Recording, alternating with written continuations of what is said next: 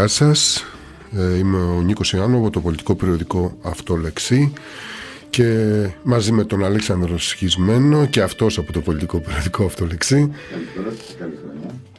ε, Για ξαναμιλά Αλέξ. Καλησπέρα σας και καλή χρονιά. Σωστό μικρόφωνο. Σωστό μικρόφωνο. Ελπίζω σωστές ευχές. Ε, Ναι, ε, καλή χρονιά λοιπόν. Η πρώτη εκπομπή του Αυτόλεξη στο The Press Project. Καλή χρονιά με ψυχραιμία Καλή χρονιά με ψυχραιμία. Yes. Slightly hungover. Slightly hungover you.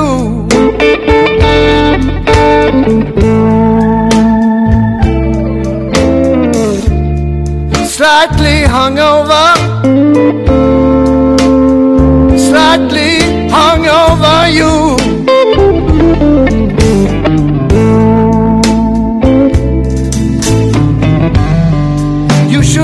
Shouldn't lie, baby, no, no, to someone who loves you. And I do. Morning after, morning after.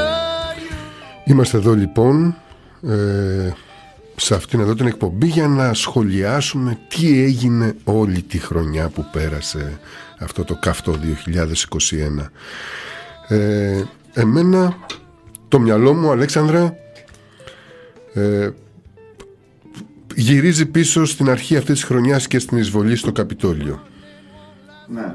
Εσένα που πάει; Ήταν μια δυναμική εκκίνηση της χρονιάς η οποία φοβάμαι ότι μπορεί να συνεχίσει να δίνει τέτοιες άσχημες εικόνες αυτή η εξέλιξη με το Καπιτόλιο στην Αμερική. Μ, Τι εννοείς δηλαδή; Ενώ η είσοδος της ε, ακροδεξιάς ε, σε μια έτσι μαχητική ε, διεκδίκηση στο δημόσιο χώρο.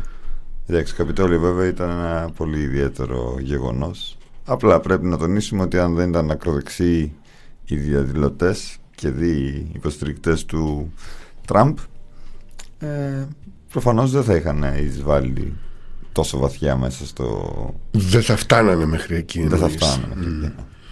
Οπότε βλέπουμε μια εισβολή της ακροδεξιάς στο δημόσιο χώρο και συμβολική και πολιτική στο δημόσιο λόγο.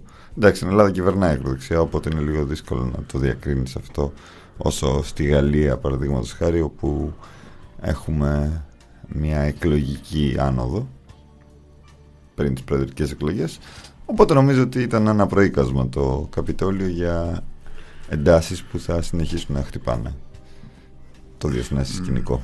Έχουμε δηλαδή, θες να πεις, μια άνοδο του, της ε, ριζοσπαστικής ακροδεξιάς. Ναι, που καταλαμβάνει τον παραδοσιακό χώρο της κεντροδεξιάς. Οπότε εκεί νομίζω ότι στο Καπιτόλιο ε, δόθηκε μια... Παρότι το Αμερικάνικο δικαστικό σύστημα και σοφρονιστικό σύστημα ε, ολοκλήρωσε σε μεγάλο βαθμό την ε, ταυτοποίηση και πώς το λένε δίωξη κάποιον από τους ηθήνοντες.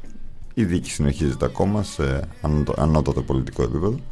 Ωστόσο φάνηκε ότι υπάρχει δυνατότητα ενός ακροδεξιού θα λέγαμε λαϊκισμού που επικαλείται τις παραδοσιακές αξίες τις οποίες ήδη ακόμη αναπαράγει το σύστημα ως κυρίαρχες κεντρικές αξίες σε μεγάλο βαθμό αλλά επίσης δεν εκπληρώνονται πλέον από την uh, κατάσταση την οποία βιώνει οι εκάστοτε κοινωνίες. Οπότε υπάρχει ένα δυναμικό. Ε, θα λέγαμε μια πολιτική διέξοδος ε, για προς την εξουσία μέσω από την επίκληση ενός ε, θα λέγαμε αντιορθολογικού συντηρητισμού ο οποίος κυβέρνησε στις Ηνωμένες Πολιτείες ε, ναι κυβέρνησε τα προηγούμενα χρόνια και φαίνεται υπάρχει δυνατότητα να δηλαδή. ξανακυβερνήσει ίσως Εννοείς δηλαδή, ο Τραμπ μπορεί Ναι, γιατί ο τραμπισμός, ε, το κίνημα του Τραμπ εντός του Ρεπουμπλικανικού κόμματος ε, δεν έχασε την ε, ορμή του ή την επιρροή του. Mm-hmm. Αντίθετα σε τοπικές εκλογές φάνηκε ότι η, ο, ο Τραμπ μπόρεσε να, να ελέγξει αρκετές θα λέγαμε κέρδιες θέσεις στις χαμηλές σε χαμηλά αξιώματα του Ρεπουμπλικανικού κόμματος. Οπότε δεν βγήκε από το Ρεπουμπλικανικό κόμμα ο Τραμπ. Παραμένει ένας ο μόνος ε, ξεκάθαρος φάρος ε, αντιπολίτευσης. Ό,τι αντιπολίτευση και αυτή. Φαντάσου και έχουμε, ξέρεις τι θυμήθηκα τώρα, θυμήθηκα το, το βιβλίο μας, το την τελευταία έκθεση του Αυτολεξή με τη συνεντεύξη του Καστοριάδη, όπου αναφέρεται δύο τουλάχιστον φορές ο Καστοριάδης τον Τραμπ εκείνη την εποχή τη αρχές του 90, ε, του 1990, πότε ήταν. Ναι, ναι, ναι. στις αρχές του 1990 και μάλιστα και στις αρχές του 1980, στα μέσα του 1980. Mm. Και στα τέλη του 1970 ακόμη έχουμε αναφορές του Καστοριάδη στον Τραμπ, ήδη ο Τραμπ. Ω φαινόμενο, βέβαια. Ναι. ναι. Ω ένα φαινόμενο που του businessman που διεκδικεί την δημοσιότητα και μέσω της δημοσιότητας και της διασημότητας αλλά celebrity δηλαδή ε, μπορεί να κινητοποιήσει το πολιτικό σύστημα υπέρ του.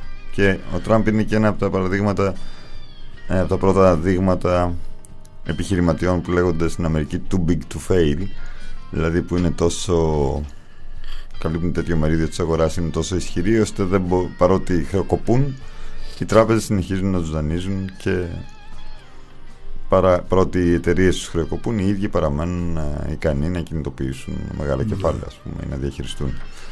Ο Τραμπ ήταν ένας από αυτούς γιατί έφτιαξε την πρώτη φίρμα. Δεν εμπορεύτηκε και το όνομά του πέρα από το απλά επιχειρηματικό του, θα λέγαμε. Ε,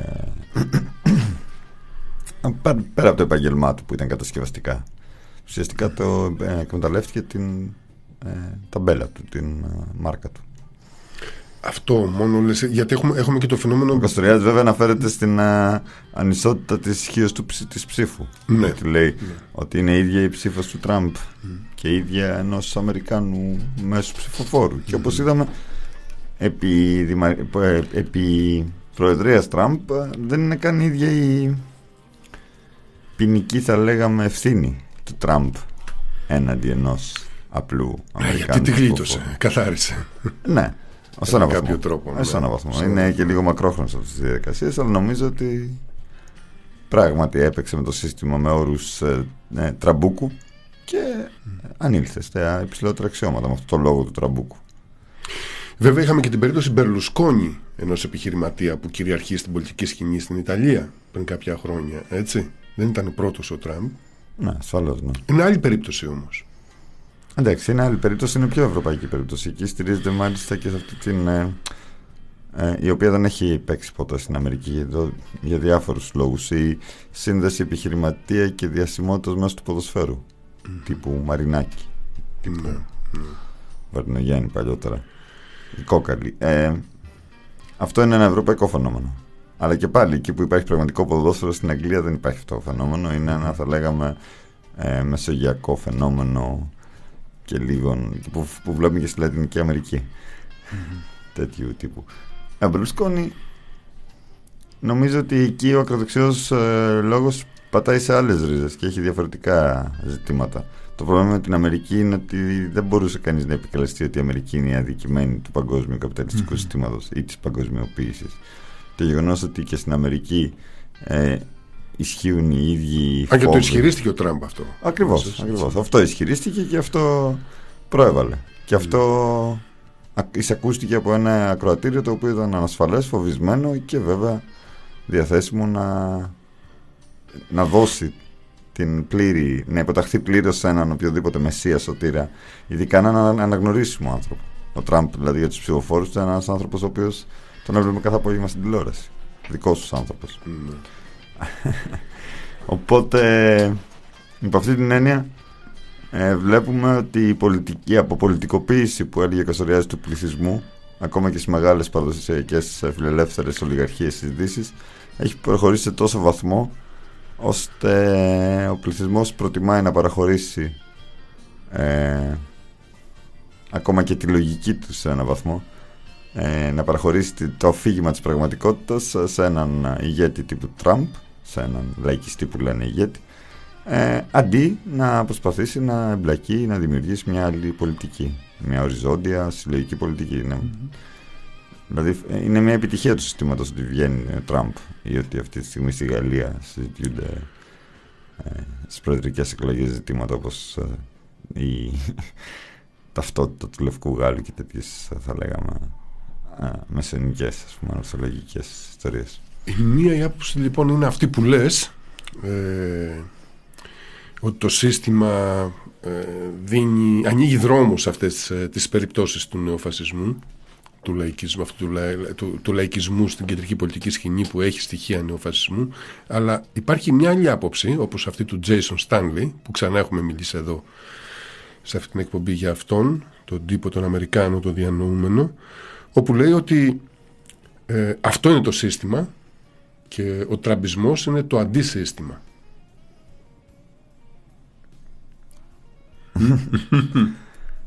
Το αντίσυστημα, δηλαδή μια εναλλακτική. Ναι, είναι ο, ε, δηλαδή ο αντίστροφος καθρέφτης του συστήματος. Ναι, και, ε, ο αντίστροφος καθρέφτης του συστήματος, αυτό ήταν ε, καλό τώρα που είπες. Αλλά νομίζω ότι ο Στάνλεϊ λέει ότι ε, αν έχουμε κάτι να υπερασπιστούμε, είναι το σύστημα, αυτό που υπάρχει. Ε, αφε, όσο μπορούμε αφαιρώντας του.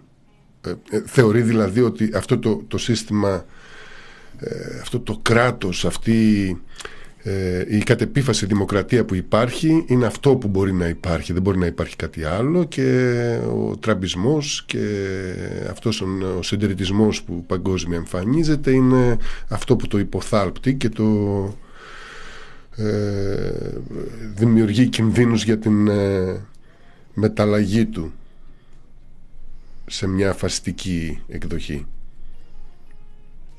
και ότι θα πρέπει να υπερασπιστούμε αυτό το σύστημα. Εντάξει, η Αμερική με τον, με τον Τράμπεζ ε, μετά από πάρα πολλές δεκαετίες. Αλλά όχι κάτι πρωτόγνωρο. Ένα τέτοιο κίνημα που λέμε από τα κάτω ε, που να επενδύει στο ρατσιστικό, στη ρατσιστική παιδεία ενός μέρους του πληθυσμού.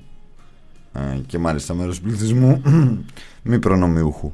Αλλά αυτό είναι μια παράδοση στην Αμερική. Δηλαδή και η δημοκρατική πολιτική στις αρχές του 20ου αιώνα την Κουκλούς Κλάν mm. έκλειναν το μάτι προκειμένου να. Οπότε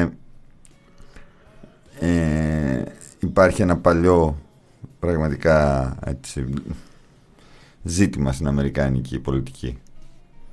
Ε, ήδη η, η λειτουργία του Αμερικάνικου συστήματος έρχεται σε αντίθεση με τις ε, υποτιθέμενες αρχές ε, της θέσμησης του Αμερικάνικου συντάγματος. Οπότε όλο αυτό είναι το ζήτημα ε, κατά πόσο ανήκει σε μια εναλλακτική εκδοχή δηλαδή κατά πόσο ο Αμερικάνικοι, το Αμερικάνικοι θεσμοί θα μπορούσαν να λειτουργήσουν και σε μια εκδοχή Τραμπ. Και από ό,τι φάνηκε ε, θα μπορούσαν να λειτουργήσουν. Ε, όπως είχαν λειτουργήσει στο παρελθόν ναι. Δηλαδή η ρατσιστική νόμη στην Αμερική ιστορικά ήταν θεσμισμένη, δεν ήταν μόνο ήταν, εθνική. Ναι, πράγματι.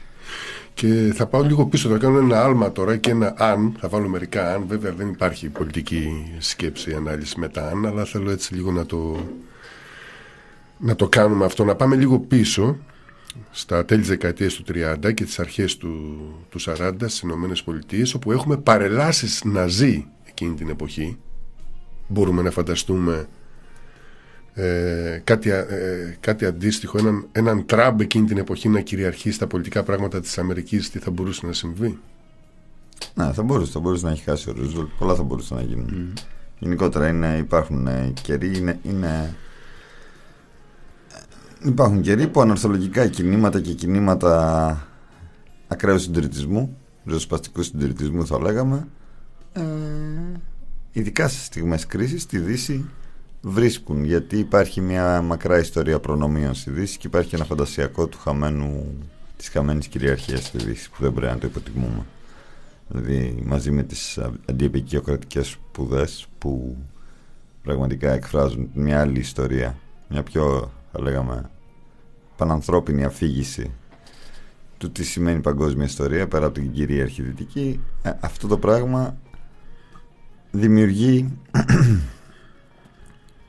τι να πω δημιουργεί κάπως σε εμάς ίσως όσοι σκεφτόμαστε λίγο παραπέρα δεν ξέρω μια συσκότηση γύρω από το γεγονός ότι η κυρίαρχη παραμένει η δυτική ιστορία γύρω από την επικιοκρατία και ότι τα κυρίαρχα πρότυπα και τα κυρίαρχα προνόμια παραμένουν ως τέτοια. Και όπως ξέρουμε πάντα όταν τα κυρίαρχα πρότυπα αμφισβητούνται τότε ε, οι κοινωνικές κατηγορίες που ταυτίζονται σε έναν βαθμό με αυτά ε, συσπηρώνονται σε συντηρητικές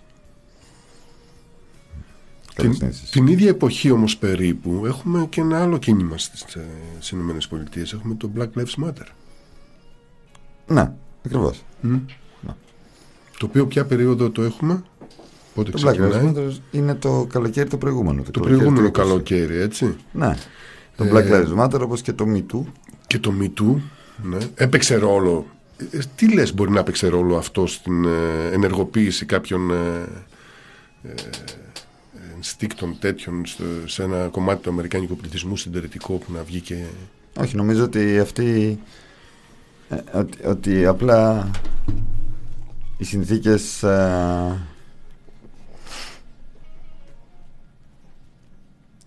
δεν ξέρω, αυτό που θα να πω είναι ότι δεν γίνεται ανεκτό προφανώς από ένα πληθυσμό μια κατάσταση η οποία πλέον ε, γινόταν ανεκτή δηλαδή με, η, ο λευκός ρατσισμός στην Αμερική δεν χρειάστηκε το Black Lives Matter για να ενταθεί αντιθέτως το Black Lives Matter είναι μια αντίδραση ορθή απέναντι στον ε, λευκό ρατσισμό στην Αμερική που είναι θεσμοθετημένος. Γενικά. Δηλαδή, όταν ο Μητσοτάκης πάει και λέει για τόπο διχασμού την, τον Άι Στράτη, αποκρύπτει μια ιστορία. Αποκρύπτει ότι αν η δικιά του έτσι, συντηρητική παράταξη σε αυτήν την ιστορία νίκη, η οποία διέταξε τον, την εξορία και θάνατο αντιφρονούν τον κρατουμένο στον Άι Στράτη. Οπότε υπάρχει μια δι, διαρκώς νέα παραγωγή ε, ιστορικής αφήγησης η οποία αντιπαρατίθεται με πώς το λένε μέσα από τη μία από την κυρίαρχο λόγο και, και από διάφορες μικρές αντιθέσεις από προς τα κάτω Έχουμε λοιπόν ε, αυτό έπαιζε και το ρόλο, αυτό το ρόλο θα έπαιζε και δηλαδή τη δημιουργία μιας νέας έτσι ομογενοποιητικής αφήγησης θα μπορούσε να παίξει ο εορτασμό για, τα, για τα 200 χρόνια του 1821.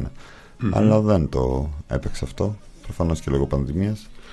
Δεν υπήρχε η διάθεση και η δυνατότητα για μεγάλες φιέστες, οπότε πέρασε κάπως όπως απέναγε σε μια φυσιολογικότερη ευρωπαϊκή χώρα. Ναι. Μας γλίτωσε, λες, ο κορονοϊός από τα, από τη μεγάλη από το, να μας πνίξει, από το να μας πνίξουν οι φιέστες ναι. για το 2021. Πιθανόν, πιθανόν.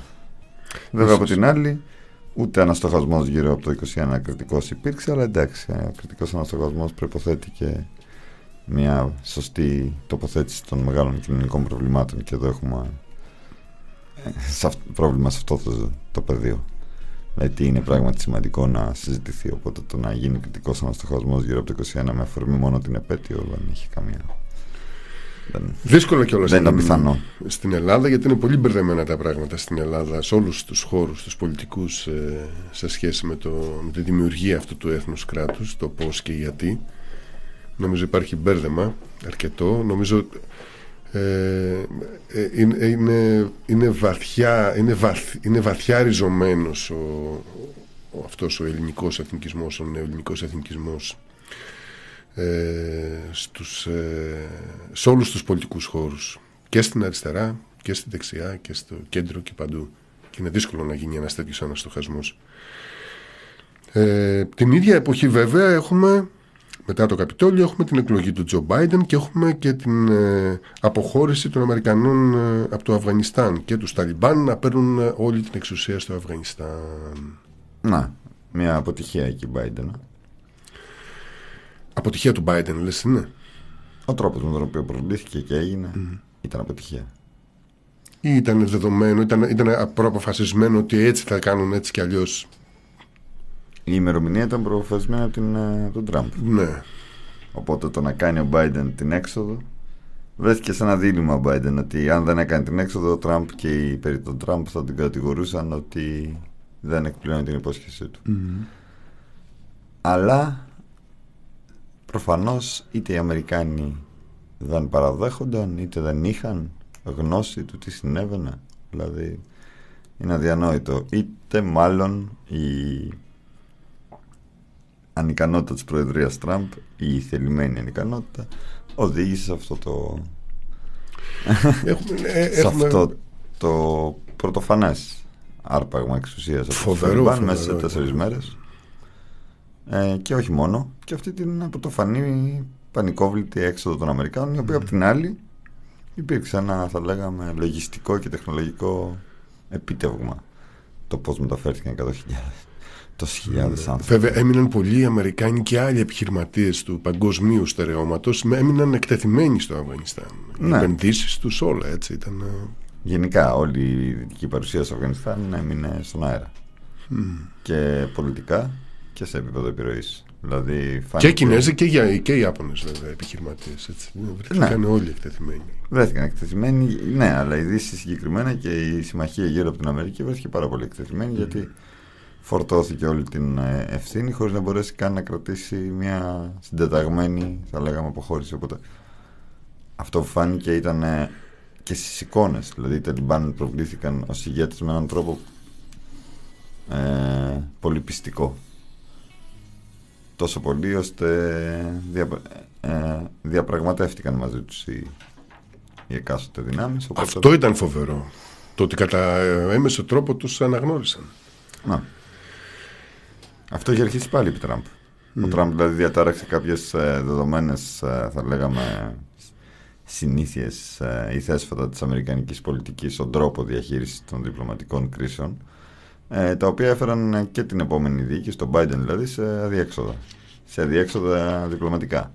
Παραδείγματος χάρη, ο Τραμπ ήταν αυτός, ο Πομπέι ήταν αυτός ο οποίος συνομίλησε με τους Ταλιμπάν χωρίς καν να καλέσει τον επίσημο εκλεγμένο υποτίθεται πρόεδρο του Αφγανιστάν στις συνομιλίες. Οπότε η διοίκηση Τραμπ ήταν αυτή που ξεκίνησε αυτό το.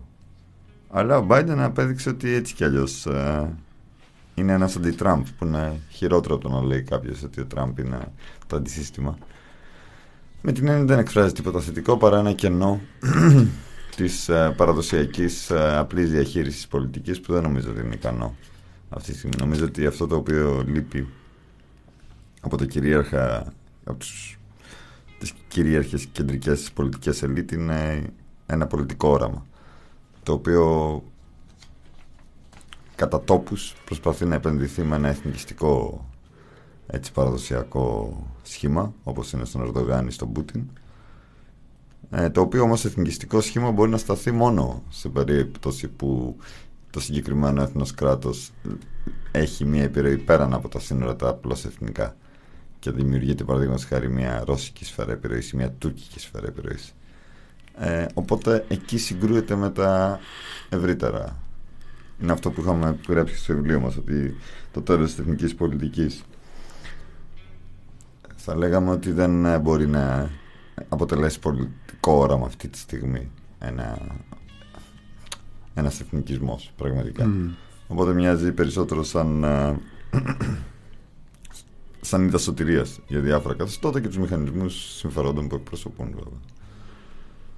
Και... Το διαφορετικό είναι μεγάλες ομοσπονδίες όπως είναι η Ευρωπαϊκή Ένωση, οι Ηνωμένες Πολιτείες. Ε, Μιας και ανέφερες τώρα και το βιβλίο μας, Το τέλος Εθνικής Πολιτικής. Να πούμε ότι ένα βιβλίο που έχω- είναι ένα βιβλίο που έχουμε γράψει ο Αλέξανδρος Σχισμένος και εγώ εδώ και αρκετά χρόνια. Το 16. Όχι αρκετά. Το 16, 2016, ναι. Ε, για να πούμε, μιας και ανάφερες και το βιβλίο λοιπόν, ε, έχουμε εκείνη την ίδια εποχή που οι Ταλιμπάν παίρνουν το Αφγανιστάν, στις 6 Μαΐου έχουμε τον ε, Νίκολα Σέρτζον να κερδίζει πάλι στη Σκωτία και στην Ουαλία ξανά το Εργατικό Κόμμα. Πώς, πότε, είναι απορία ως πότε θα είναι μαζί όλοι αυτοί σε αυτό που λέγεται Αγγλία; Μεγάλη Βρετανία. Ε, αυτό πώς το βλέπεις, είναι ε, εθνικιστική έξαρση, αναβίωση του εθνικισμού, είναι το να ζητάει η Σκωτία, ας πούμε, ε, ε, ανεξαρτησία. Ε, Εντάξει, ο σκοτσέζικος εθνικισμός δεν είναι και τόσο. όσο λένε. Αυτό λέω κι εγώ και μήπως πρέπει να το θίξουμε λίγο γιατί πολλοί αυτό λένε ότι τι μιλάτε για ποιο τέλος εθνικής πολιτικής όταν έχουμε ακόμα πιο πολλά έθνη κράτη να μπαίνουν. Ε, εντάξει, στο- θα μπορούσαμε να θυμηθούμε το τέλος του καταλανικού τοπικισμού ή εθνικισμού. Mm. Μήπως θα πρέπει να πούμε εθνικισμού και εκεί. Δηλαδή το ζήτημα είναι ότι αν. Είναι ένα, μεγα- είναι ένα... Το ζήτημα είναι ότι μετά από 150-200 χρόνια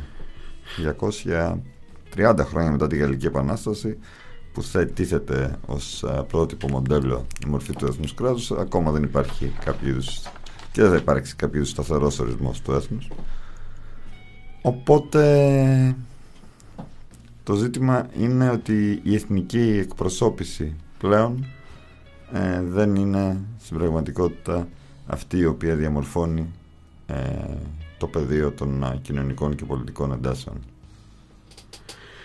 Είναι Και- ένας μεσολαβητικός α, τομέας ο οποίος όμως φιλτράρει αλλά δεν, α, πιστεύουμε, δεν πιστεύω ότι μπορεί να οδηγήσει σε έσχατες πολιτικές αποφάσεις. Και έχουμε βέβαια και κάποιες άλλες πιέσεις τώρα εδώ σε σχέση με, το, με, την, εθν- με, τις, ε, με την εθνική καθαρότητα των διαφόρων ε, ε, χωρών και πληθυσμών. Έχουμε, σ- λίγο μετά στις 18 Μαΐου έχουμε τον Ισπανικό στρατό, μιας σκήπες και Καταλωνία, έχουμε τον Ισπανικό στρατό να μπλοκάρει κύμα μεταναστών στα σύνορα με το Μαρόκο. Δεν συμβαίνει συχνά αυτό. Συνέβη τις 18 Μαΐου στα σύνορα Ισπανίας-Μαρόκο. Ε, και είναι ένα θέμα που δεν τελειώνει αυτό της μετανάστευσης, της προσφυγιάς. Είναι ένα θέμα που δεν τελειώνει και ε, είναι ε, μια συνεχόμενη απορία το πώς η Ευρώπη θα το διαχειριστεί τελικά. Είναι κάτι που δεν τελειώνει. Έχει γεμίσει η Μεσόγειος ε, πνιγμένους ε, πρόσφυγες και μετανάστες τα κέντρα κράτησης ε, τύχη ε, υψώνονται από χώρα σε χώρα πρόσφατα και με την Ουκρανία και τη Λευκορωσία Εντάξει, έχουμε μπει σε μια περίοδο έτσι κι αλλιώς. Απλά είναι το ζήτημα ότι ο έλεγχος της μετακίνησης είναι ένα από τα προποθέσει ισχύως και κυριαρχίας του σύγχρονου έθνους κράτους ξανά. Δεν είναι πάντα έτσι. Αλλά σε έναν βαθμό τώρα πλέον δεν είναι ο έλεγχος μόνο των α, ροών εισρωή, αλλά είναι και των ανθρώπων εντός της χώρας. Είναι το ζήτημα της, θα λέγαμε, το οποίο προσπαθεί να λυθεί με όρους αποθήκευσης αντί για ενσωμάτωσης. Ε, δημιουργούνται φίλτρα. Η Ελλάδα είναι το πρώτο φίλτρο της Ευρώπης. Όσο η Ευρώπη δημιουργεί φίλτρα δεν πρόκειται να απορροφήσει το ζήτημα. Θα δημιουργεί πεδία έντασης και θα δημιουργεί φωνές, ευκαιρίες για φωνές οι οποίες θα είναι ε, υπέρ του κλεισίματος και της εσωστρέφειας και ουσιαστικά της άρνησης των δυνατοτήτων της Ευρώπης να γεμονεύσει σε ένα θα λέγαμε ευρύτερο διεθνές πλαίσιο ακόμα και με όρους ε, θα λέγαμε κυρίαρχης πολιτικής. Δεν είναι δηλαδή για λόγους ανθρωπιστικούς που οι μεγάλες ευρωπαϊκές δυνάμεις βλέπουν την Ουγγαρία και φοβούνται για αυτή την τάση στο εσωτερικό της αν η Ευρώπη δεν μπορεί να έχει ανοιχτές πολιτικές οι οποίες να περιλαμβάνουν την πραγματική ενσωμάτωση των μεταναστευτικών ροών στην ευρωπαϊκή κοινωνία τότε θα γίνει μια περιφερειακή και εν τέλει μια τρίτη ή τέταρτη ε, κατηγορίας ε, δύναμη στο διεθνές στερέωμα. Και ενώ είμαστε σε αυτή την ε, περίοδο, το Μάη-Ιούνι του 2021, έχουμε κρίση ξανά Ισραήλ-Παλαιστίνης και έχουμε και εκλογές στο Ισραήλ όπου χάνει ο Νετανιάχου και έχουμε κυβέρνηση 8 κομμάτων μεταξύ των οποίων και ένα αραβικό. Ε... Ναι. Μια ενδιαφέρουσα στροφή στο Ισραήλ, ειδικά μετά τον Νετανιάχου, ο οποίος εξέφραζε αυτή τη θεσμισμένη ακροδεξιά, θα λέγαμε, δηλαδή την ακροδεξιά στην εξουσία για πάρα πολύ καιρό. Ε, ο Μπέντεμιν Νετανιάχου και οι πολιτικές του καταδικάστηκαν από όπου υπήρχε αντικειμενική φωνή. Γιατί το μόνο που έκανε ήταν να εντείνουν ε, την ήδη υπάρχουσα αδιέξοδη ένταση μεταξύ στην περιοχή. Αλλά βέβαια το ζήτημα είναι ε, στη Μέση Ανατολή παραμένει το ζήτημα το τι γίνεται ε, με τη Συρία και όλο αυτό νομίζω ότι επηρεάζει και το Παλαιστινιακό πλέον σαν ευρύτερο θέμα. Γιατί όλα αυτά τα οποία συζητάμε εξαρτώνται με το αυτό που γίνεται λίγο πιο βόρεια από το Ισραήλ. Έχουμε ένα Λίβανο ακυβέρνητο. Mm-hmm. Νομίζω όμως ότι υπήρξε μια αποτυχία ξανά του εθνικισμού στην ε, πολιτική Νετανιάχου. Μια ριζιτή αποτυχία γιατί παρότι ο Νετανιάχου κατόρθωσε να διαμορφώσει κάποιες διπλωματικές επιτυχίες αυτό εξαρτήθηκε μόνο και μόνο από την ε, θα λέγαμε χρησιμότητα της πολιτικής Νετανιάχου στο εσωτερικό των Αμερικάνικων ε, πολιτικών εξελίξεων. Δηλαδή ο Νετανιάχου σαν ε, προνομιακό σύμμαχος των Ηνωμένων Πολιτειών χρησιμοποιήθηκε ακριβώς για να ενδυναμώσει αυτό το ρεπουμπλικανικό ρεύμα γύρω από τον τραμπισμό, παραδείγματος χάρη. Ναι. Αυτό που βλέπω, δεν ξέρω, εγώ βλέπω διαρκώς μια ένταση που συμβαίνει ακόμα και στην, ε, στις ίδιες τις, τους κόλπους του, των πολιτικών συστημάτων ανάμεσα στις αντοχές των α, συστημάτων προς τις αυταρχικές λύσεις. Ε, θα, θα μπορούσαμε να φανταστούμε έναν παραμερισμό της Χαμάς στην Παλαιστίνη και συμμετοχή των ε, Αράβων, των Παλαιστίνιων στην κεντρική πολιτική σκηνή του Ισραήλ. Θα μπορούσαμε να φανταστούμε κάτι τέτοιο. Δύσκολο. Πολύ δύσκολο. Μάλλον θα, μάλλον θα πεθάνουμε οι γενιές μας ε, με το πρόβλημα Ισραήλ-Παλαιστίνη. Ε, λίγο μετά από αυτή την ε, πολιτική ε, κρίση και εξέλιξη που είχαμε στο Ισραήλ λίγο μετά έχουμε κάτι πρωτοφανές στην Ευρώπη, ένα μήνα μετά δηλαδή τον Ιούλιο, έχουμε πρωτοφανείς πλημμύρες στην Ευρώπη με 260 άνθρωπους, ανθρώπους να χάνουν τη ζωή τους. Και λίγες μέρες μετά στην Κίνα πάλι 300 άνθρωποι χάσαν τη ζωή τους από πλημμύρες. Και ταυτόχρονα την ίδια περίπου εποχή και τον Αύγουστο έχουμε φωτιές που κατακαίουν τον πλανήτη. Δηλαδή μιλάμε για ε, ένα, μια, μια συνεχή δείγματα της κλιματικής αλλαγής που βομβαρδίζουν την ανθρωπότητα. Ναι, και τις φωτιές στην Εύβοια. Και γίνεται πλέον εφημισμός η λέξη καλοκαίρι. Γιατί βλέπουμε ότι τουλάχιστον στο βόρειο ημισφαίριο τα ακραία φαινόμενα θα εμφανίζονται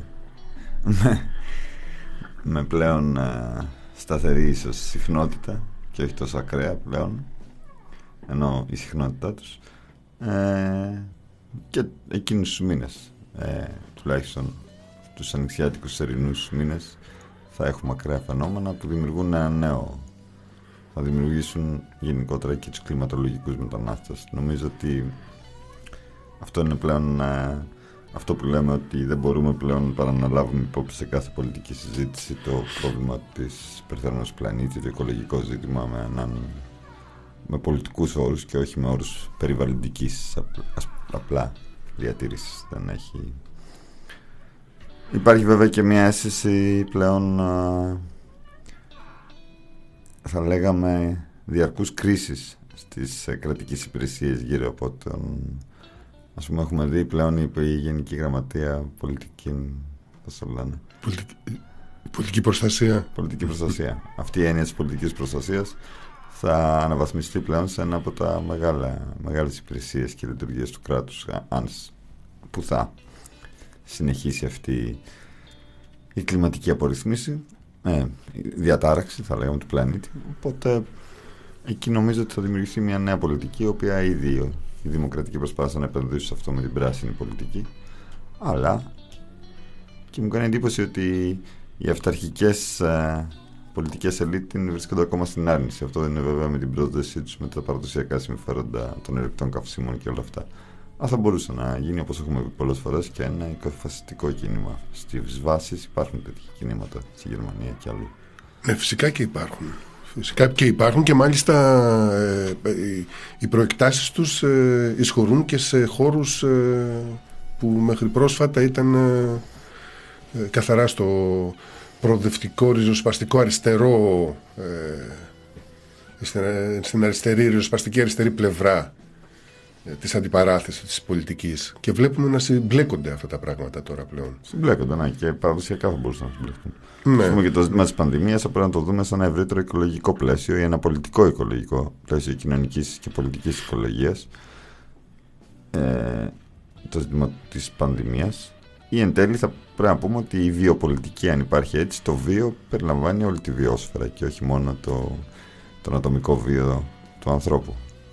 Αυτό όμως ε, δεν πρέπει να μας σκοτήσει γύρω από την προτεραιότητα της πολιτικής. Αντιθέτως, νομίζω ότι πρέπει να αναδείξει τη σημασία των πολιτικών αποφάσεων σε μη οικονομικά πεδία. Γιατί έχουμε παγιδευτεί σαν mm. νεωτερικότητα ανάμεσα στο, στη διαμάχη πολιτικής βούλησης και οικονομίας αναγκαιότητας. Το ζήτημα είναι ένα ευρύτερο ζήτημα προσανατολισμού της κοινωνίας και νομίζω ότι το θέμα ότι μπαίνει επιτακτικά από όλα τα σε όλα τα επίπεδα της συνύπαρξης του ανθρώπου με, την, με το ευρύτερο περιβάλλον του ενώντας και στο επίπεδο των, το υγειονομικό και στο επίπεδο το οικολογικό αλλά και στο επίπεδο της ποιότητας της ζωής και το ψυχικό εν τέλει της αυτοεικόνας και της συγκρότησης της ατομικής και κοινωνικής ταυτότητας νομίζω ότι εκεί θα χρειαστεί ένας νέου τύπου διαφωτισμός ο οποίος να βασίζεται πάνω σε αυτή την ιδέα της α, θα λέγαμε πολιτικής ύπαρξης της ανθρώπινης κοινωνίας. Ένας νέος διαφωτισμός ο οποίος μάλλον θα πρέπει να πάει συνάμα με τη δημιουργία ε, ενός πολιτικού κινήματος πλέον γιατί μόνος του δεν νομίζω ότι ε, ε, γιατί όχι, εννοούμε ναι, ένας, γι' αυτό και το πολιτικό, ενός πραγματικά δημοκρατικού κινήματος. Έτσι. Μια πραγματική δημοκρατία. Αυτό το ένα πραγματικά δημοκρατικό κίνημα εν τέλει, ένα άμεσα δημοκρατικό κίνημα. Ωραία, αυτό όμως είναι ζητούμενα τα οποία προσκρούν από τη μία πάνω στις τρομερές αντιστάσεις θεσμικές και την αδράνεια των κεντρικών ε, φαντασιακών σημασιών και από την άλλη και στην ε, αυξανόμενη απάθεια ή ανασφάλεια του μεγαλύτερου μέρους του πληθυσμού. Ε, οπότε αρχίζει πάλι να γίνεται προσφυλής ένας λόγος περί δυστοπίας και το μέλλον φαντάζει δυστοπικό μόνο. Αλλά δεν μπορούμε να αντιπαραταθούμε σε αυτό με ένα λόγο περί ουτοπίας γιατί φαντάζει ανεδαφικό αυτό και βέβαια είναι. Είναι όπως έλεγε ο Καστοριάδης που δεν του αρέσει η λέξη ουτοπία γιατί εξορισμού είναι κάτι που δεν γίνεται. κάτι που δεν υπάρχει εξορισμού είναι η ουτοπία. Οπότε το ζήτημα είναι να βρούμε έμπρακτες λύσεις με σαφείς προσανατολισμούς δημοκρατικούς. Και νομίζω ότι αυτό δεν μπορεί να γίνει εν κενό. Γίνεται μέσα στο δημόσιο χώρο, μέσα σε μια πολιτική αντιπαράθεση. Η οποία όμως πρέπει να προτάσει ένα πρόταγμα. Και νομίζω ότι το πρόταγμα γίνεται πιο ξεκάθαρο στις συνθήκες όπου η επιβίωση γίνεται πολιτικό διακύβευμα σε κάποιο βαθμό. δεν... Δεν, δεν είναι βέβαια τόσο ξεκαθαρισμένα τα πράγματα. Ε, αυτό που είπαμε λίγο πριν ε, για το πώς συμπλέκονται διάφορες ε, πολιτικές ιδέες από τα ακροδεξιάς και αριστεράς. Ε, πριν έρθουμε εδώ ε, νωρίτερα έβλεπα μια παρουσίαση που αφορούσε ε, αυτονομία λέγεται μιλάει, μιλάνε για κάποιο ρεύμα που υπάρχει επιστροφή στη φύση και, και στην αυτάρκεια στην διατροφική και γενικώ στην ε, αυτάρκεια ε, όσον αφορά τη ζωή των ανθρώπων και ονομάζεται αυτό το ρεύμα αυτονομία ε, δεν έχει καμιά σχέση βέβαια με την πολιτική αυτό το είδους η αυτονομία ε, και ε, αντί να δούμε, αντί να σκεφτούμε πολιτικά ε, αγκιστρωνόμαστε σε πράγματα που δεν είναι τα κεντρικά, τα πολύ σημαντικά. Είναι σημαντικό να αποκτήσουμε μια διατροφή ε, και έναν ε, οικολογικό τρόπο παραγωγής της τροφής μας και όχι μόνο της τροφής αλλά και απ' την άλλη αυτή η αιμονή στην αυτάρκεια εμένα με φέρνει στο Μουσολίνι λίγο ρε παιδί μου. Στον αυτάρκη υπεράνθρωπο αγρότη εντάξει δεν υπάρχει πραγματικά αυτάρκεια με αυτή την έννοια εκτός αν υπάρχει πλανητική αυτάρκεια. Ενώ όλα αυτά είναι σαν να προσπαθούμε το ζήτημα δεν είναι να προσπαθούμε να απομονώσουμε να στεγανοποιήσουμε ένα, μια περιοχή του υπαρκτού από την ε, ευρύτερη τρικυμία δεν γίνεται αυτό. Αυτό είναι. Μπορεί να είναι ατομική επιλογή για κάποιον που αποσύρεται, αλλά πόσο μπορεί να αποσυρθεί. Ε, σαν ανθρώπινη κοινωνία πάντως έχουμε καταρρεύσει και έχουμε ρευστοποιήσει πάρα πολλά όρια και τα σύνορα μεταξύ χωρών είναι ρευστά και αυτό το αποδεικνύουν ε, οι αποτυχίες της στεγανοποίησης των χωρών που είναι βέβαια με πάρα πολύ σκληρό τρόπο γίνεται αυτή η προσπάθεια στεγανοποίησης και από την άλλη και η όλη ε, δια, ε, κατα, ρευστοποίηση των ε, συνόρων της απόστασης, του χώρου με τον ψηφιακό κόσμο, ε, με την επικοινωνία. Πλέον δηλαδή δεν υπάρχει κάπως απομονωμένος τόπος. Ή αν υπάρχει δεν έχει ορατότητα, δεν, δεν, δεν, δεν είναι τόπος ανθρώπινος, ότι δεν ζούμε πλέον κάπου που να υπάρχει ένας χώρος εξορίας που να μπορούμε να χτίσουμε μια νέα κοινωνία χωρίς να έχουμε κάποιο οργανική σχέση, άμεση σχέση με την υπόλοιπη κοινωνία. Οπότε το ζήτημα είναι της πολιτικής, δηλαδή της διαχείρισης, της, όχι διαχείρισης, του μετασχηματισμού των κεντρικών θεσμών της, κοινωνίας, της κοινωνίας στην οποία βρισκόμαστε. Τος ζήτημα είναι σε ποιο πεδίο μπορεί να, ο πολιτικός αγώνας αυτός να δώσει περισσότερους καρπούς και έμπρακτες λύσεις. Στο πεδίο της Μητρόπολης, στο πεδίο της χώρας, στο πεδίο το περιφερειακό. Αλλά η οριζοντιότητα και η ισότητα έχει προσφέρει πάρα πολλές πιθανές ε, θα λέγαμε μορφές διασύνδεσης. Πολύ περισσότερες από το, το, απλό, το απλώς κάθετο και ιεραρχικό μοντέλο Βέβαια αυτό που λέμε περιφέρεια που έφερες σε αυτό το δίλημα τώρα στη Μητρόπολη στην περιφέρεια εδώ τίνουμε να είμαστε πλέον ε, ε, περιαστικές, να είναι τα πάντα περιαστικές περιοχές των αστικών κόμβων Δηλαδή η περιφέρεια είναι κάτι σχετικό πλέον. Ναι, σαφώς είναι κάτι σχετικό.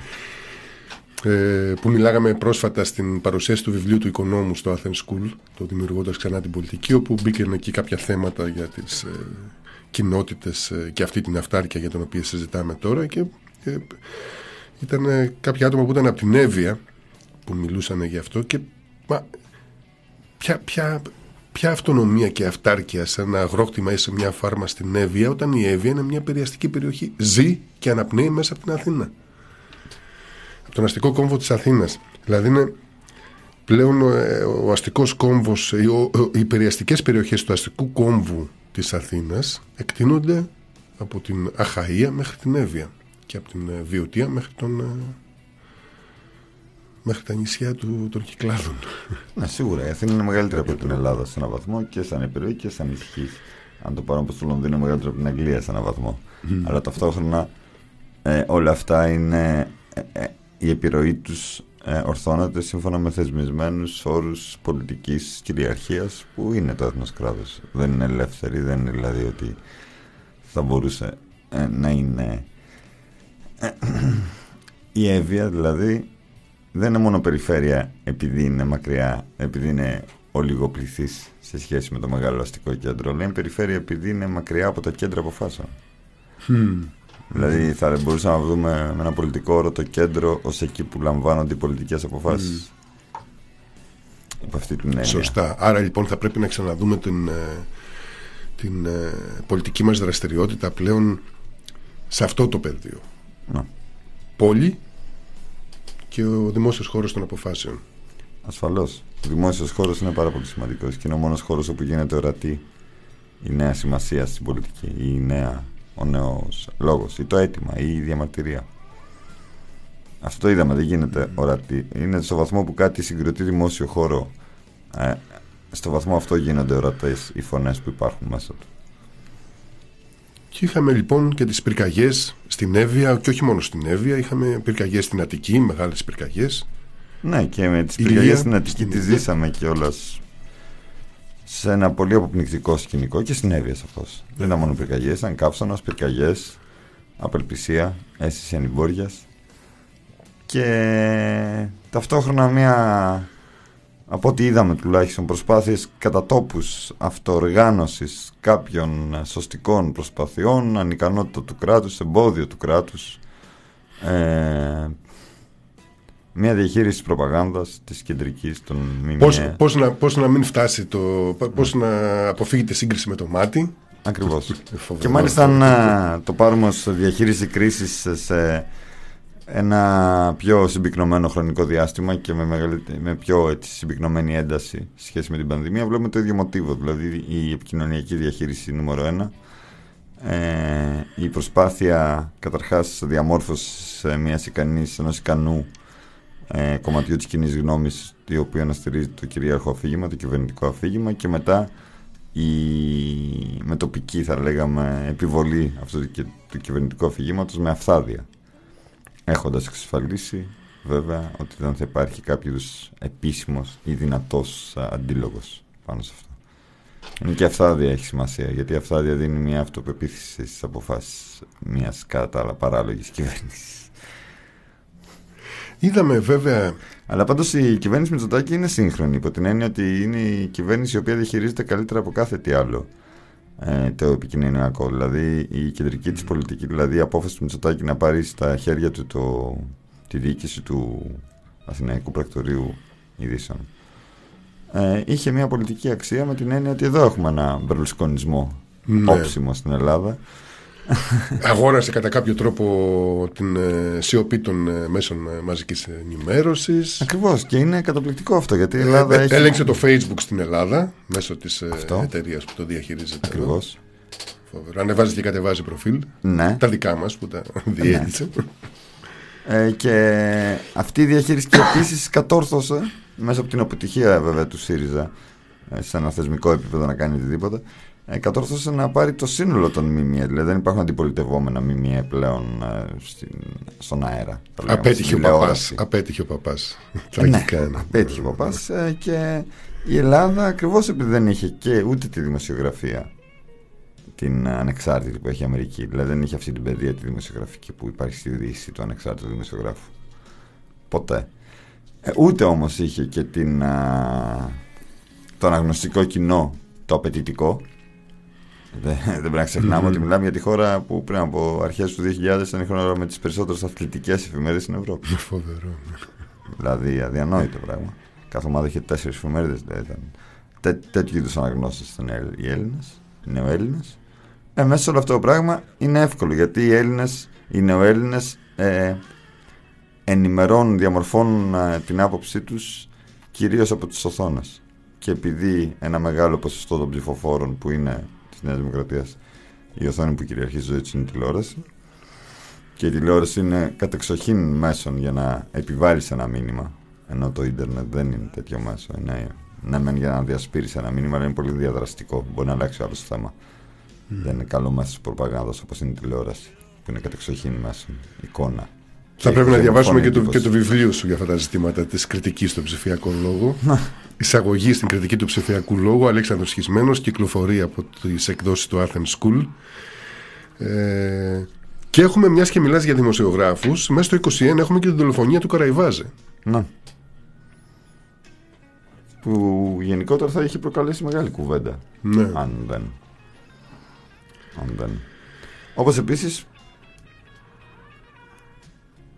μπορούμε να δούμε την α, ισχύ του τύπου στην αποκάλυψη σκανδάλων στο σκάνδαλο MeToo, παραδείγματος χάρη. Μμ, Και πριν πάμε στο σκάνδαλο Μητού, γιατί έχουμε πολλή κουβέντα γι' αυτό νομίζω, λέω να κάνουμε ένα μουσικό διάλειμμα. Ας κάνουμε πράγμα. Μμ. Θα καταφέρω λες να βάλω Ray Charles. Ελπίζω. Τα κατάφερα.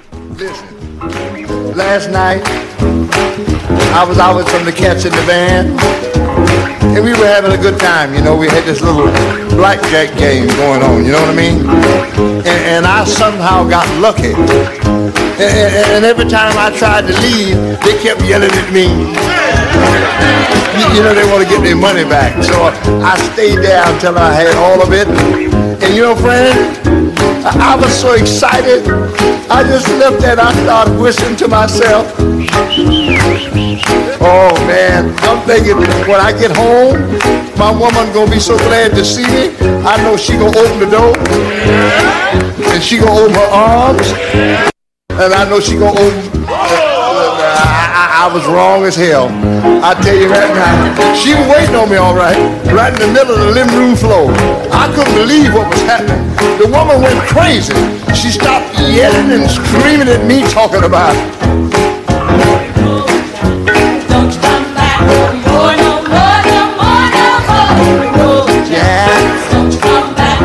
I didn't quite understand it first, you know what I mean?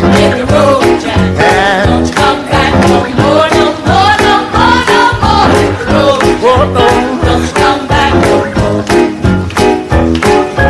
woman, oh, woman, don't treat me so mean. You're the meanest old woman that I've ever seen. I guess if you say so, I'm gonna have to pack my things and go. That's right, hit the road, Don't you come back no more, no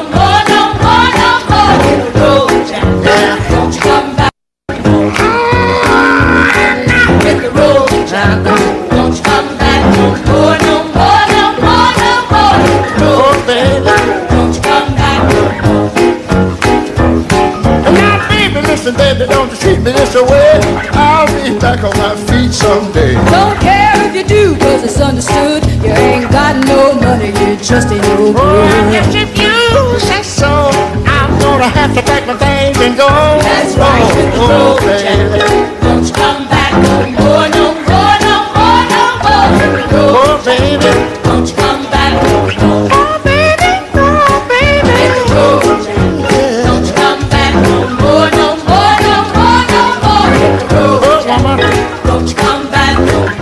said?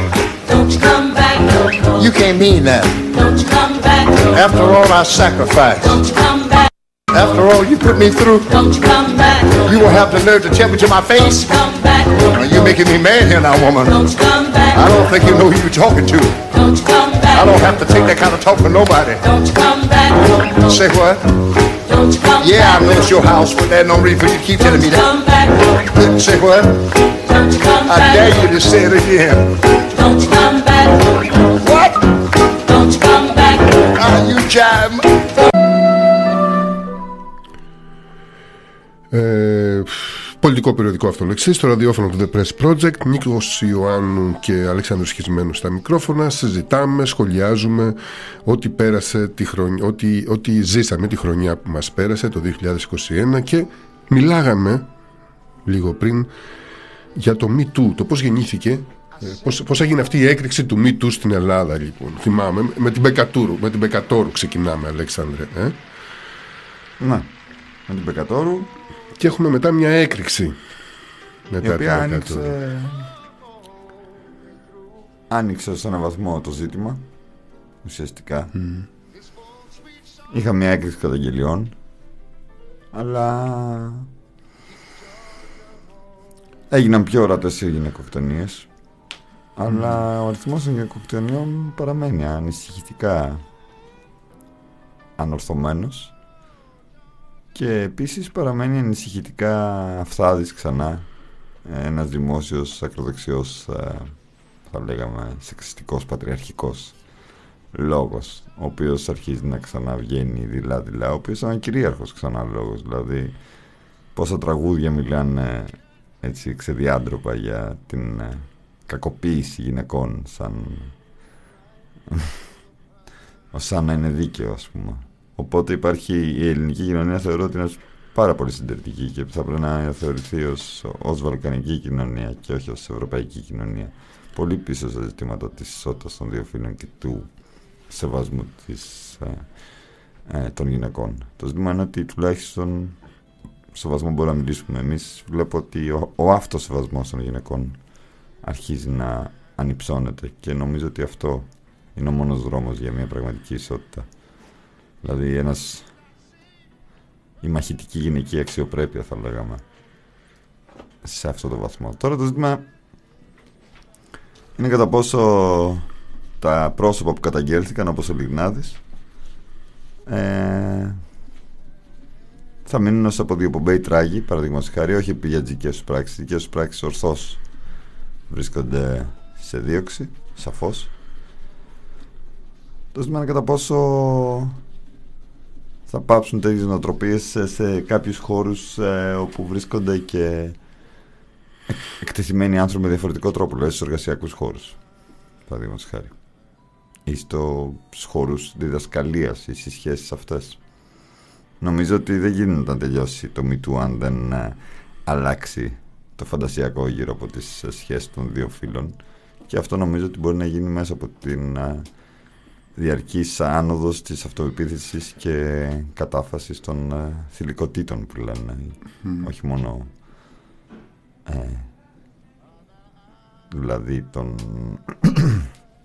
ανθρώπων που έχουν ε, υποστεί ε, κάποιο είδους κακοποίηση, αλλά και των ανθρώπων που βρίσκονται διαρκώς υπό το φάσμα mm-hmm. του να υποστούν κάποια, κάποιο είδους κακοποίηση. Χρειάζεται μια βαθιά παιδεία αντίληψης του τι σημαίνει αξιοπρέπεια ανθρώπων. Ακριβώς. Μια βαθιά παιδεία. Χρειάζεται παιδεία γιατί ζούμε σε μια χώρα που κυριαρχεί ο, η πατριαρχία. Ακριβώς. Αλλά πρέπει να τονίσουμε ότι αυτό είναι δημοκρατική παιδεία. Δηλαδή και αυτό είναι ο λόγος τη περισσότητα. Όπως έλεγε και ο Ρανσιέρ, πρέπει να ξεκινάμε από την ισότητα για να καταλήγουμε στην ισότητα. Αν ξεκινήσουμε από ένα λόγο ανισότητας, καταλήγουμε ξανά στο να αναπαράγουμε ε, την ίδια κοινωνική ανισότητα, η οποία πραγματικά ε, θα έπρεπε να έχει να είναι προϋπόθεση προκειμένου να μιλάμε για την πολιτική απελευθέρωση. Το, το βλέπουμε αυτό πάντως. Νομίζω ότι κινήματα όπως το κίνημας Ζεροζάβα με την έμφαση που δίνει στα γυναικεία δικαιώματα και στην ε, γυναικεία εκπροσώπηση και στη γυναικεία ισότητα ε, νομίζω ότι ένα από τα ότι θα είναι πλέον ορατό στα κινήματα του κόσμου ότι δεν γίνεται να να, να αποκρύψει αυτό το ζήτημα πλέον δεν γίνεται να θάψει το ζήτημα των γυναικών κάτω από την ευρύτερη επανάσταση όπως είχαν κάνει τη Γαλλική Επανάσταση όπου μιλούσαν για τα δικαιώματα του ανθρώπου, αλλά δεν εννοούσαν τη γυναίκα. Ε, ξαναβλέπουμε με όλο, αυτό το, με όλο αυτό που βγαίνει, όπως και να βγαίνει, με όποιο τρόπο και να βγαίνει όλη αυτή η, η κραυγή, ε, η θηλυκή κραυγή θα έλεγα εγώ απέναντι στον ε, φαλοκρατισμό. Μου θύμισε σήμερα, με πήρε τηλέφωνο ένας φίλος σήμερα, σύντροφος παλιός, ε, από τη δεκαετία του 80, από το Αγρίνιο, ο Χρήστος Τούμπος, ένα ε, από τους λίγους πνευματώδεις προλετάριος σε αυτό το επίπεδο που έχω γνωρίσει και είχαμε χρόνια να μιλήσουμε και μίλησε λίγο για τα ε, κάτι, ναι ε, εντάξει λέω καλά είμαστε γεράσαμε βέβαια ναι και τι μου λέει ξέρεις λέει μη φοβάσαι τα άσπρα γένια είναι δείγμα θανάτου του φαλοκρατισμού μας. Εννοώντας ότι είναι πρόβλημα ο άντρας. Είναι πρόβλημα ο άντρας με αυτό που έχει καταλάβει ότι είναι ε, με, με αυτό που έχει καταλάβει ως, ως τη θέση του στην κοινωνία και στη σχέση του με τη γυναίκα. Και χρειάζεται παιδεία πραγματικά για να ξεφύγουμε από αυτό το... Δεν είναι κάτι δηλαδή που... Ε, δεν είναι κάτι ε, έμφυτο φυσικό. Είναι κάτι το οποίο πρέπει να το καλλιεργήσουμε για να πεθάνει αυτό που λέμε πατριαρχία. Δεν είναι κάτι τόσο απλό. Δεν είναι ζητημένο μανιφέστο απλά δηλαδή. Ούτε... Και θέσμησης βέβαια. Γιατί η θέσμηση είναι κυρίαρχη κατά τη γνώμη μου παιδεία. Ασφαλώς, ναι. Είναι πραγματομένη παιδεία. Όπως είναι και πραγματομένη ε, φαντασιακό. Η θέσμηση εκφράζει τους αξίες μιας κοινωνίας στο επίπεδο των ρητών και πώς το λένε επικυρωμένων ανθρώπινων σχέσεων. Όπως Το έχουμε ζήτημα μια... είναι ότι έχουμε, βλέπουμε από τη μία ότι όλο αυτό το κίνημα και το MeToo και τη ισότητα στρέφεται ξανά από το όραμα της κοινωνικής και ατομικής αυτονομίας, το πρόταγμα της αυτονομίας, αν το θεωρήσουμε σαν εκδηλώσεις του. Και το Black Lives Matter. Δεν είναι ταυτοτικά κινήματα μόνο, είναι κινήματα τα οποία ζητούν να σπάσουν ε, θεσμικούς και ριζικούς, ε, ριζικές ανισότητες και ιεραρχήσεις της ε, Δύσης. Και ελπίζουμε και της Ανατολής για την ίδια εποχή που το MeToo ξέσπασε στη Δύση, οι Ταλιμπάν που λέγαμε στο Αφγανιστάν με την υποχώρηση της- των δυτικών απεικιοκρατών έκλεισαν πάλι τις κόμπαρες έξω από τα σχολεία και εκεί κανείς από τους δυτικούς ηγέτες δεν σκέφτηκε εκεί ε, τι να πω δεν είναι ένα ζήτημα Είναι ένα ξεχωριστό κεφάλαιο αυτό το ζήτημα. Το τι, κάνει, το τι πρέπει να υπερασπιστεί σε αυτή την περίπτωση. Μιας και είπαμε όμως για ζήτημα θέσμησης πριν, την ίδια περίπου εποχή, στις 15 Ιουνίου συγκεκριμένα, η Ουγγρική Βουλή το 21, στις 15 Ιουνίου του 21, η, η Ουγγρική Βουλή στην πραγματικότητα απαγορεύει την ομοφιλοφιλία κάτω των 18. Ε, ενώ έχουμε κινήματα μη του σε όλη τη Δύση και όχι μόνο, ε, εκρήξεις δηλαδή τέτοιων κινημάτων, έχουμε παράλληλα θεσμίσεις τέτοιες οι οποίες πάνε πίσω, πολύ πίσω την ιστορία και, η- ε, και το ζήτημα της θέσμισης και στην Ελλάδα και όσον αφορά τον, ε, τους γάμους των ομοφιλοφίλων και, και, και χίλια δυο άλλα πράγματα, την υιοθέτηση ε, παιδιού ε, από ζευγάρια ομοφιλόφιλων και, και παίζει ρόλο η θέσμιση. Η θέσ- Η θέσμιση εκπαιδεύει ε, εφόσον υπάρχει, ε, δηλαδή θεσμίζεται κάτι γιατί ε, υπάρχει ένα αίτημα στην κοινωνία και θεσμίζεται. Αλλιώς δεν θα θεσμίζονταν, δεν γεννιούνται, δεν έρχονται από τον Άρη οι θεσμίσεις αυτού του είδους. Αλλά και όταν θεσμίζονται, παρότι υπάρχουν αντιδράσεις, κατά κάποιο τρόπο ή και σιγά σιγά εκπαιδεύεται και ο άνθρωπος. Έτσι έχει συμβεί και με όλους τους νόμους που έχουν φτιαχτεί για τα, για, την, ε, για τα δικαιώματα των γυναικών, για τα δικαιώματα των ομοφιλόφιλων και πρόσφατα είδαμε νόμο που πάρθηκε πίσω στην Τουρκία τι εκρήξεις ε, δημιούργησε σε σχέση με τα δικαιώματα των γυναικών. Ε. Παίζει ρόλο λοιπόν η θέσμηση. Ε, και προχωρώντας Αλέξανδρε με αυτή την ε, μίνι ανασκόπηση που κάνουμε εδώ φτάνουμε κοντά στο τέλος του 2021 είμαστε στο φθινόπωρο και έχουμε την ε, έκρηξη των κρουσμάτων παγκοσμίως με την όμικρον και με τη δέλτα να ανακατεύονται.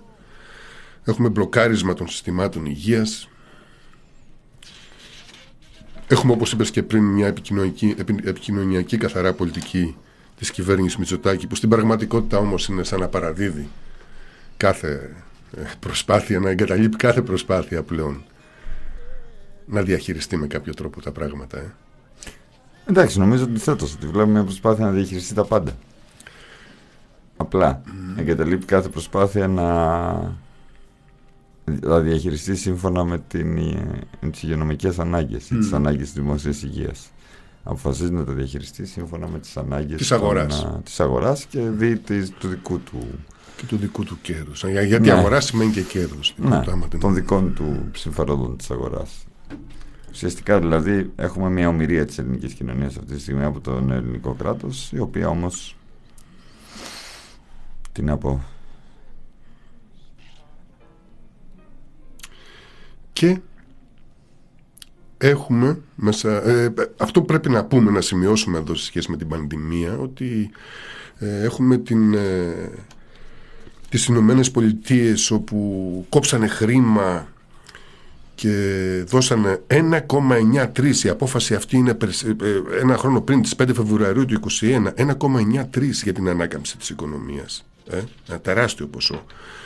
Σχεδόν το μισό και λίγο παραπάνω από το μισό ένα τρεις δηλαδή περίπου κόβει και ρίχνει στην οικονομία η Ευρωπαϊκή Ένωση. Ε, χρήματα όμως που δεν φτάνουν στα χαμηλά στρώματα τελικά.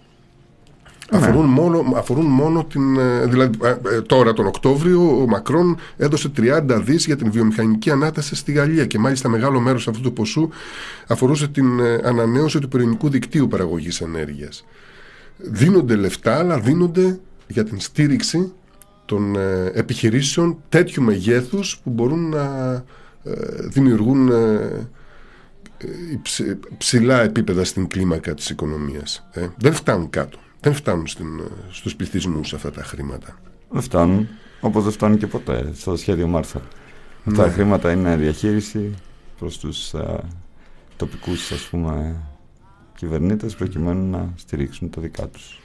Και έχουμε μια, ε, για πρώτη φορά στην ιστορία, εγώ τουλάχιστον όσο, από όσο γνωρίζω, δεν είχαμε ποτέ μια τέτοια συνεννόηση, παγκόσμια συνεννόηση επιχειρήσεων από την Ιαπωνία και την Κίνα μέχρι την Ευρώπη και την Αμερική.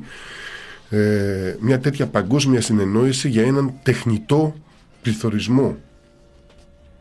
Δεν ξέρω αν είχαμε ποτέ τέτοια. Δηλαδή ζούμε κάτι που αφορά την εποχή της παγκοσμιοποίησης πλέον. Ακριβώς. Είναι δείγμα. Και γι' αυτό δεν μπορεί να υπάρξει μια εθνικού τύπου πολιτική με βάση μια, ένα κλείσιμο της εθνικής αγοράς ή ένα κλείσιμο. Αυτό φαίνεται και από τον Ερντογκάν. Ότι όλα γίνονται σε μια διαπραγμάτευση με αυτό το οποίο είναι το παγκόσμιο. Και μάλιστα αυτή, αυτός ο παγκόσμιος ε, τεχνητός πληθωρισμός που όλοι έχουμε την... ε, ιδε- ότι, νομι- πιστεύουμε ότι έτσι μας λένε ότι η ενέργεια, ακρίβεινη η ενέργεια, εκτινάχθηκε το κόστος της ενέργειας οπότε για, αυ- και αυτό μετεκυλίεται και στα υπόλοιπα. Μα το έχουμε ξαναπεί εδώ σε αυτή την εκπομπή. Ξεκινάμε πριν ακόμα η ενέργεια ε, εκτιναχθεί, τα, κόσ- το κόστος της ενέργειας εκτιναχθεί. Δηλαδή ξεκινάμε από, τον, ε, από την άνοιξη, την περασμένη άνοιξη να έχουμε μια τεράστια αύξηση σε μια μεγάλη γκάμα ε, βιομηχανικών προϊόντων και έρχεται μετά η αύξηση στην ενέργεια. Είναι περίεργο όλο αυτό που συμβαίνει.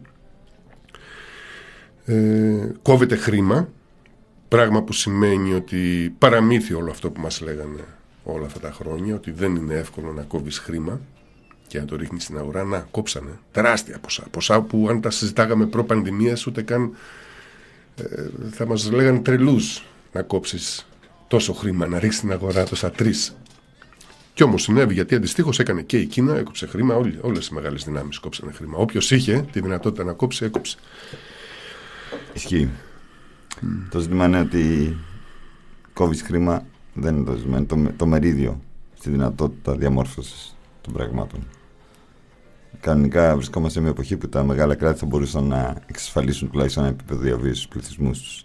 Δεν είναι διαθέσιμοι να γίνουν αυτά, διότι όλο το μερίδιο της αγοράς, έτσι όπως παίζει το παιχνίδι, είναι διακύβευμα. Δεν υπάρχει δηλαδή ένα κοινωνικό απόθεμα σε καμία περίπτωση. Ε, και μέσα σε όλα αυτά, λοιπόν, όπως την, ε, για αυτή τη χρονιά που όπως την ονομάσαμε στο διαφημιστικό της εκπομπής μας, Black Jack το 21, Ναι. σημαδημένη χρονιά, παγωμένη καρδιά. Ε, και λίγο πριν βγει αυτή η χρονιά έχουμε απόφαση του δικαστηρίου στο Λονδίνο να δώσει τον Τζούλιαν Ασάντ στη ΣΥΠΑ. Εκκρεμεί βέβαια η έφεση, αλλά αυτή είναι η απόφαση. Την ίδια ακριβώς, ε, τις ίδιες ακριβώς μέρες έχουμε και 100 νεκρούς από νεμοστρόβιλους στη ΣΥΠΑ. Ε, λες και ε, εξαγέρθηκε το, το μετεωρολογικό δελτίο ενάντια στην απόφαση. Ισχύει. Τι να πω, η κατάσταση συνεχίζεται και το 22 είναι μια προέκταση του 21 διότι η, η τομή υπήρξε το 19 το Δεκέμβρη με την πανδημία. Νομίζω ότι μετά από αυτή την τομή μιλάμε και μπαίνουμε σε μια συνήθεια πλέον μιας τέτοιας κατάστασης. Αλλά νομίζω ότι αυτό μειώνει ακόμα τα πεδία και τη δυνατότητα διαχείρισης των, α, της κοινωνικής δυσ- δυσαρέσκειας από πλευράς του κράτους. Η εξέγερση του Καζακστάν, ας πούμε, είναι ένα νέο πράγμα που συνέβη το 22. Αν δίδαμε κάτι το 21, ότι η ιστορία είναι πολύ γρήγορα κινούμενοι. Ε, η φωτογραφία που έχουμε στο διαφημιστικό της σημερινής εκπομπής μας είναι από το Μπαγκλαντές.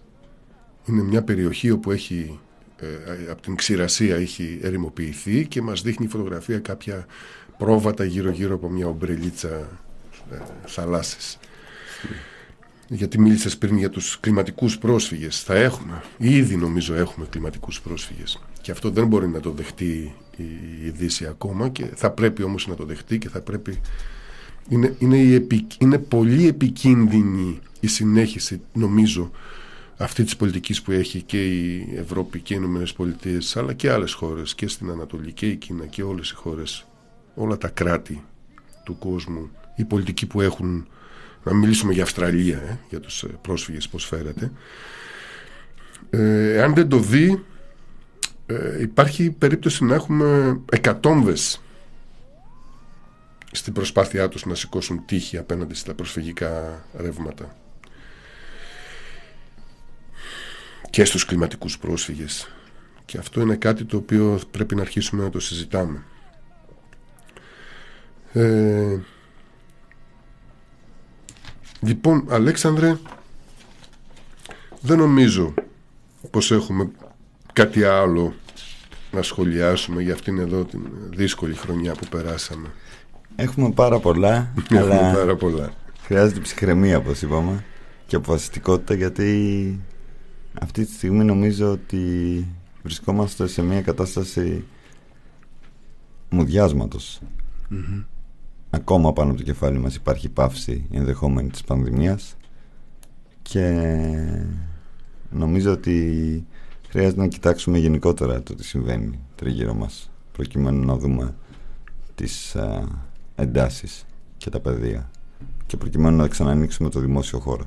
Χωρίς τον ελεύθερο δημόσιο χώρο και τον ελεύθερο δημόσιο χρόνο δεν μπορούμε να συζητήσουμε τα προβλήματα στην πραγματική τους διάσταση. Η κλίμακα των πραγμάτων. Πρέπει να βρούμε την κλίμακα των πραγμάτων. Σαν κοινωνία, νο, όχι σαν εκπομπή.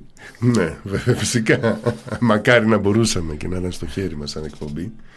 Βάζουμε όμως πιστεύω το λιθαράκι μας σε αυτόν τον ε, αναγκαίο αναστοχασμό. Ε, και να πούμε βέβαια Αλέξανδρε ότι είναι μια χρονιά το 21 ήταν το ξεκίνημα και του Athens School είχαμε τους πρώτους τρεις μήνες ε, συνεχούς ε, δραστηριότητα στα διαζώσεις μαθήματά μας και στις εκδηλώσεις και στις παρουσιάσεις του Athens School και έχουμε και την ε, απολογιστική μας συνέλευση την μεθαύριο την Κυριακή και τον προγραμματισμό της ε, επόμενης περίοδου Προσπαθούμε να ανοίξουμε χώρους παιδείας. Ελπίζω ότι οι ακροατές μας θα ενημερωθούν γι' αυτά τον επόμενο καιρό. Καθώς και οι εκδόσεις μας προχωράνε. Ελπίζω να έχουμε την ευκαιρία να κάνουμε και τις παρουσιάσεις μας. Και επίσης ελπίζω να έχουμε τη δυνατότητα να κάνουμε αυτήν την εκπομπή πιο συχνή. Και να μπορούμε να κάνουμε ένα πιο επίκαιρο σχολιασμό της κοινωνικής των κοινωνικών μετασχηματισμών που βιώνουμε γενικότερα. Και να θυμίσουμε για τις εκδόσεις μιας και είπες, Αλέξανδρε, την, ε, το βιβλιαράκι, το καινούργιο βιβλιαράκι του πολιτικού περιοδικού Αυτολεξή, το γραφειοκρατίες ενάντια στην, η κοινωνία ενάντια στη γραφειοκρατία μάλλον, ε, τρεις συνεντεύξεις του Κορνίλιου Καστοριάδη, ένα πολύ ενδιαφέρον βιβλίο. Ε, και τα δύο βιβλία από το Athens School, το Δημιουργώντας ξανά την πολιτική του Γιώργου Οικονόμου και το Εισαγωγή στην κριτική του ψηφιακού λόγου, το δικό σου Αλέξανδρε, του Αλέξανδρου Σχισμένου. Μπορείτε να τα αναζητήσετε στα βιβλιοπολία, τις σημαντικές εκδόσεις. Ε, θα πρέπει να ανακοινώσουμε ότι όπως είπες θα προσπαθήσουμε να κάνουμε πιο συχνές τις εκπομπές μας Αν μπορούσαμε να- Τουλάχιστον δύο φορές την εβδομάδα από μία που Δύο φορές κάνουμε το μήνα. Τώρα. Ε, το μήνα, συγγνώμη. Ναι. Μακάρι να μπορούσαμε δύο φορές την εβδομάδα. Ε, να πούμε ότι δεν είμαστε επαγγελματίες ραδιοφωνική παραγωγή. Είμαστε ένα πολιτικό περιοδικό του, του αυτολεξίου που στηρίζεται στην εθελοντική μας ε, ε, συμμετοχή. Ε, σας χαιρετάμε και ελπίζουμε να τα πούμε την επόμενη Παρασκευή. Γεια σας. Καλό Σαββατοκύριακο και καλή χρονιά. Καλή χρονιά.